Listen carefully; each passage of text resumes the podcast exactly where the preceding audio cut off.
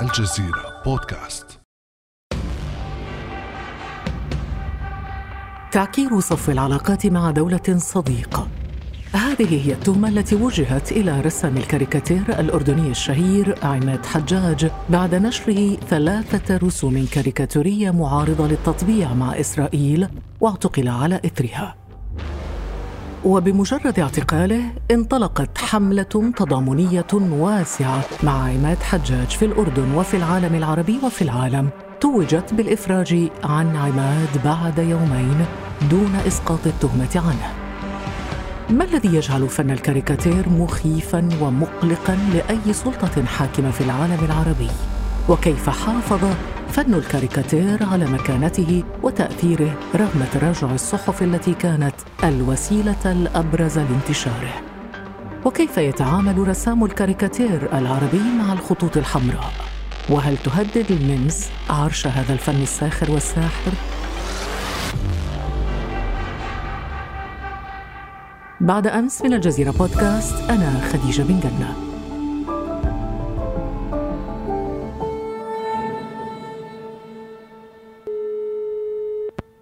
يسعدني جدا أن ينضم إلينا اليوم في هذا الصباح الأستاذ عماد حجاج رسام الكاريكاتير الأردني الشهير من عمان. أهلا وسهلا بك عماد. أهلا وسهلا بكم. عماد أولا الحمد لله على السلامة لأنه علمت أنك كنت في جلسة محاكمة والآن يعني لتوك خرجت من المحكمة. يا ريت لو تعطينا نبذة قصيرة عن آخر مستجدات قضيتك. شكرا لك أستاذة خديجة. أنا فعلا كنت برفقة محامي اليوم. لمتابعة يعني مستجدات قضيتي. نحن الآن في مرحلة يعني يسموها قانونيين تعيين مرجع. يعني ينبغي أن نعرف ما هي المحكمة التي ستنظر في قضيتي من الآن فصاعدا. طيب لو نشرح للمستمع قضيتك تتعلق بماذا؟ أنا قبل حوالي أسبوعين تم توقيفي بناء على دعوة بالحق العام بأنني عكرت صف العلاقات مع دولة عربية حسب إحدى بنود قانون الجرائم الإلكترونية. تمت إحالتي بعد ذلك إلى محكمة أمن الدولة التي قررت توقيفي لمدة أسبوعين. قضيت منها بضعة أيام في سجن البلقاء في الأردن وثم خرجت. بعد ذلك قررت أمن الدولة عدم اختصاصها بالنظر بهذه القضية وأعادتها ونحن الآن في انتظار المحكمة التي يعني ستنظر في في قضيتي طبعا إحنا كمتابعين أستاذ عماد حجاج يعني نتابع يعني رسوم الكاريكاتير التي نشاهدها على الصحف على المواقع الإلكترونية على منصات. التواصل الاجتماعي، لكن ربما يغيب عن ذهننا أن هذا الفنان قد يتعرض لمضايقات وهذا ما يحدث معك أستاذ عماد حجاج، المضايقات التي تتعرض لها بسبب ما اعتبر تعكير صفو علاقات الأردن مع الإمارات العربية المتحدة. سنتحدث عن كل ذلك وعن تجربتك لكن دعنا نعرف اولا عماد بفن الكاريكاتير. كيف تطور هذا الفن الساخر ليصل إلى ما وصل إليه اليوم؟ هنالك عدة تعريفات لهذا الفن الإعلامي المعروف. أنا يعني أميل إلى أكثر التعريفات التي اجدها يعني قربا من من كنه هذا الفن. هو التعريف الذي يقول بأنه هذا الفن مزيج غريب بين السياسة والفن والصحافة. اذا الكاريكاتور يمزج هذه الثلاثة الأشياء هذه المكونات الثلاث ويخرج بشيء يحتار النقاد في تصنيفه كفن. طبعا هنالك تعريفات كثيرة كلها تجمع على أن هذا الفن هو ابن الصحافة لصيق بهموم الجماهير يتردد بشكل دائم في المنابر الإعلامية سواء كانت المواقع الإلكترونية أو الصحف. وطبيعة هذا الفن بأنه يعني الفنان يكون فيه يعمل تحت عامل السرعة. عليه أن يسلم الرسم أو عمله الفني بأقل وقت ممكن. طيب عماد أين تكمن جاذبية هذا الفن فن الكاريكاتير؟ برأيي تكمن روعة الكاريكاتير وجاذبيته في التقاط المفارقة. فن الكاريكاتير فن واسع تتعدد فيه الأساليب وطريقة تناول الفنان لمواضيعه.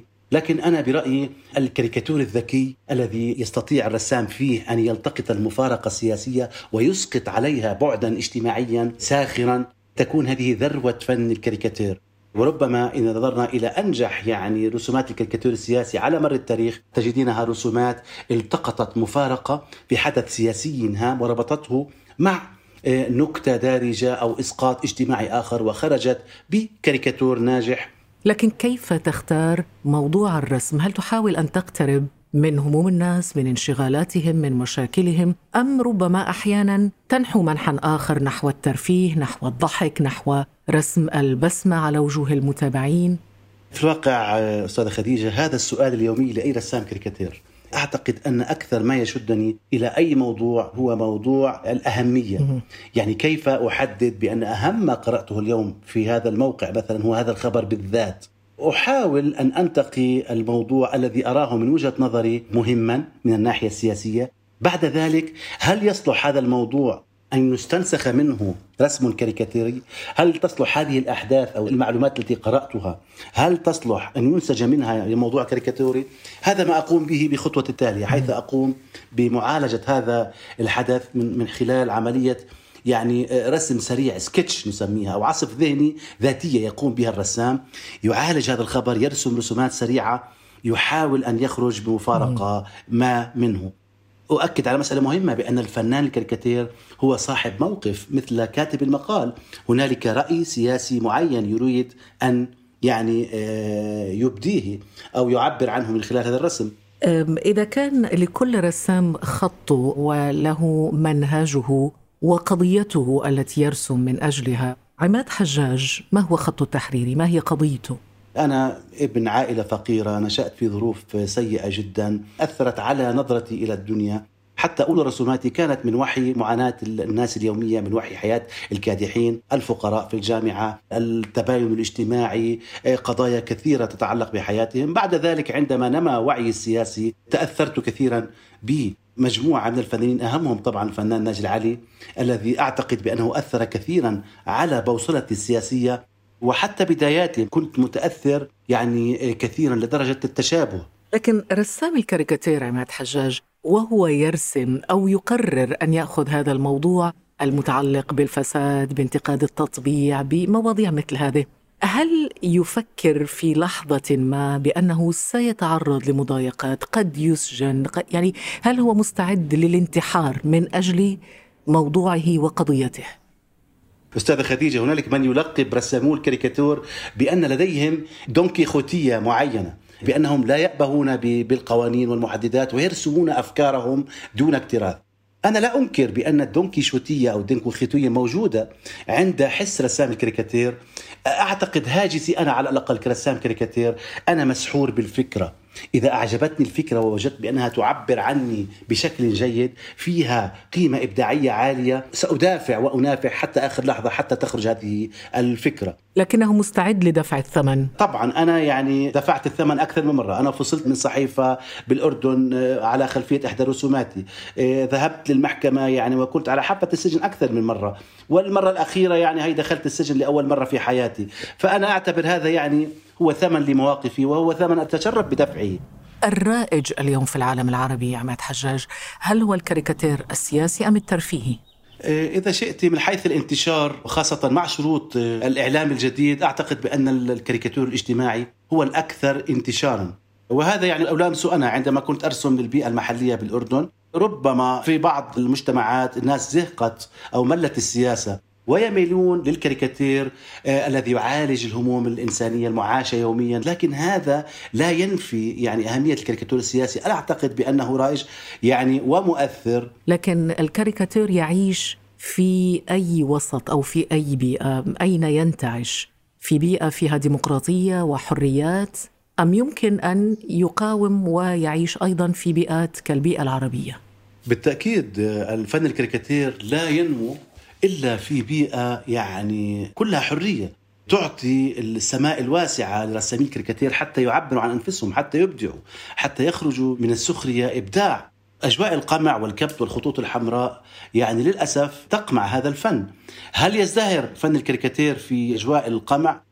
نعم في بيئتنا العربية فن الكاريكاتير فن أصيل. له إرثه له نجومه له تاريخه. ورغم أجواء القمع التي نعيشها في الأجواء العربية إلا أن يعني فن الكاريكاتير تسرب بين مسامات وأخرج يعني آه، السخرية آه، بحدود الممكن. وهذا ما أحاوله الآن.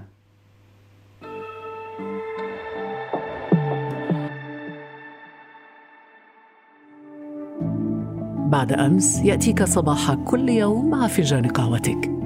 لا تنسى تفعيل زر الاشتراك في تطبيقك لتصلك الحلقات الجديدة في الصباح الباكر.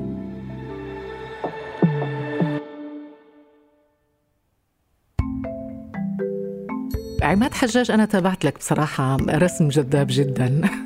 يحكي قصة الفساد الإداري والفساد السياسي واللافت في هذا الرسم. آه، للأسف المستمعين ما لن يستطيعوا أن يشاهدوا هذا الرسم ولكن سأحاول قدر الإمكان أن أعكس مضمون هذه الرسمة. في هذا الرسم تقول فساد يوم إدار يوم تعتيم يوم إعلام يوم انعدام يوم رقب يوم تستر على المقصر يوم وترخن الله. يعني بصراحة اختيارك للمصطلحات رهيب ماذا أردت أن توصل للمتلقي أو المتابع من خلال هذه الرسمة وهذا الرسم؟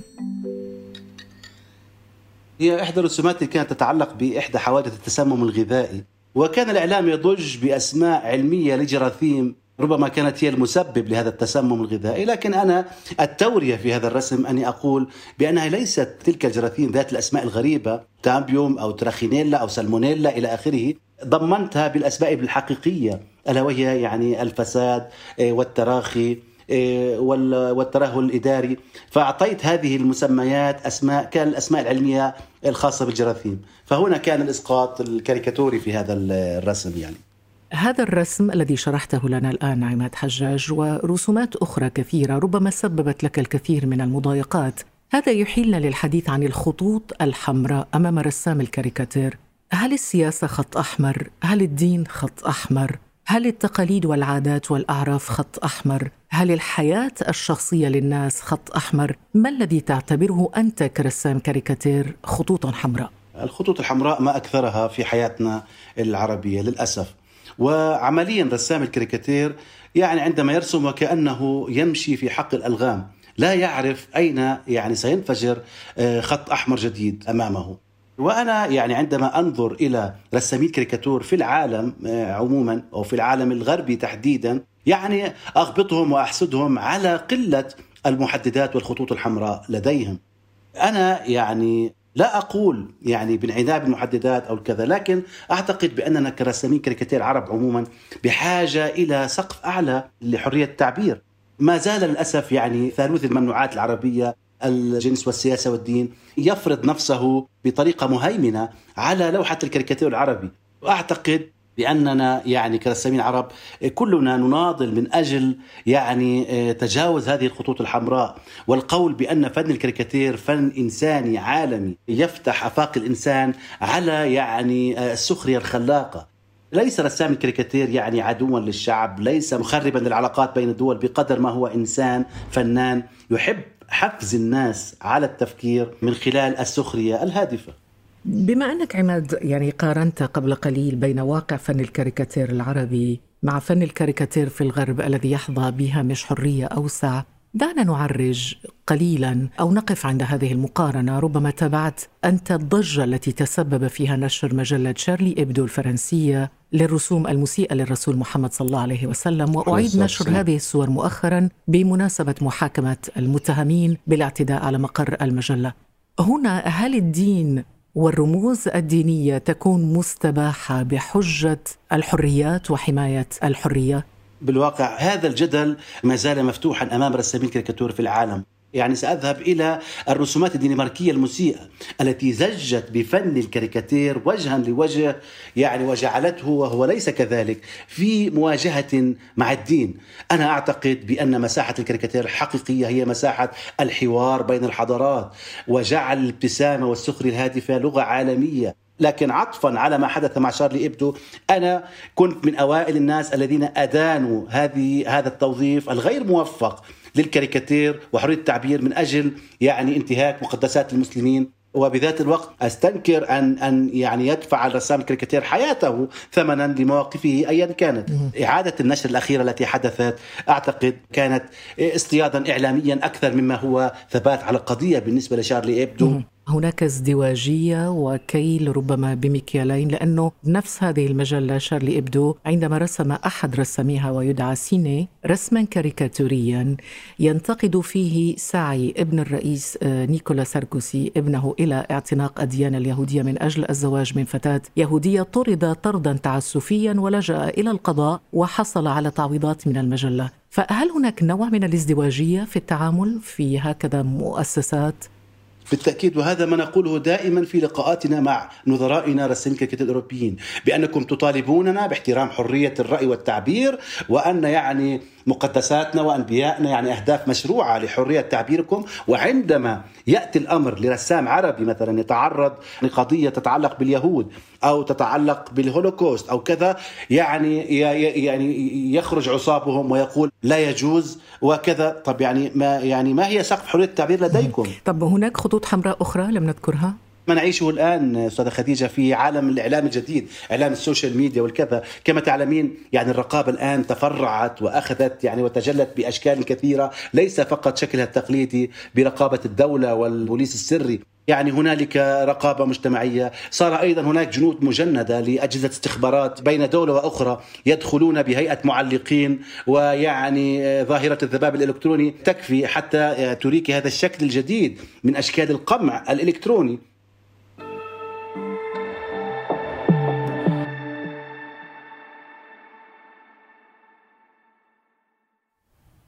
ربما تابعت بالتأكيد آه، عماد حجاج ظاهرة ال memes وهي عبارة عن صور مضحكة يعني كليشيهات متوفرة على الإنترنت يمكن لأي شخص استعارتها بالقص واللصق copy paste ثم يكتب تعليقا تحتها ليشاركها الجمهور عبر المنصات المختلفة. ويرى البعض ربما أن هذه الميمات أو ال memes كما يطلق عليها ربما تصبح أهم من الكاريكاتير نفسه وربما أشهر من الكاريكاتير التقليدي الذي نعرفه.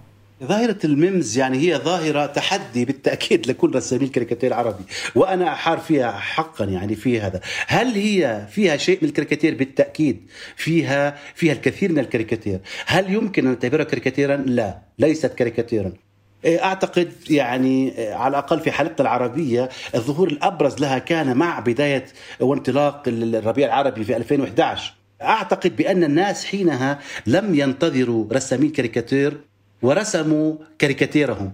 لكنها لا اعتقد لا أعتقد بأنها تشكل بديلا للكاريكاتير والدليل بأن الكاريكاتير ما زال أيضا إلى جانب ال memes كمحتوى رائج ومنتشر في كل ساحات التواصل الاجتماعي. بالعكس أجده حاضرا وأجده أيضا من الفنون الصحفية الناجية. إن صح التعبير. يعني لا يمكن أن يموت هذا الفن. أنا أعتقد بذلك. أو يتوارى أو يختفي لكن يمكن أن يتطور. على الرغم من الظروف التي يعيشها حتى معظم يعني الكثير من رسامين الكاريكاتير حول العالم وليس فقط في الوطن العربي يعني مع تراجع الصحافة المقروءة باعتبارها الحاضنة الطبيعية لفن الكاريكاتير إلا أن ذلك لا أعتقد بأنه سيعني نهاية آه، فن الكاريكاتير لكن هل يمكن تطويره أكثر بحيث يعني يكون هناك زواج بين هذا الفن والإعلام الجديد أو الحديث أو ال social media إلى أي مدى هذا الفن قادر على أن يساير التطور الإعلامي اليوم؟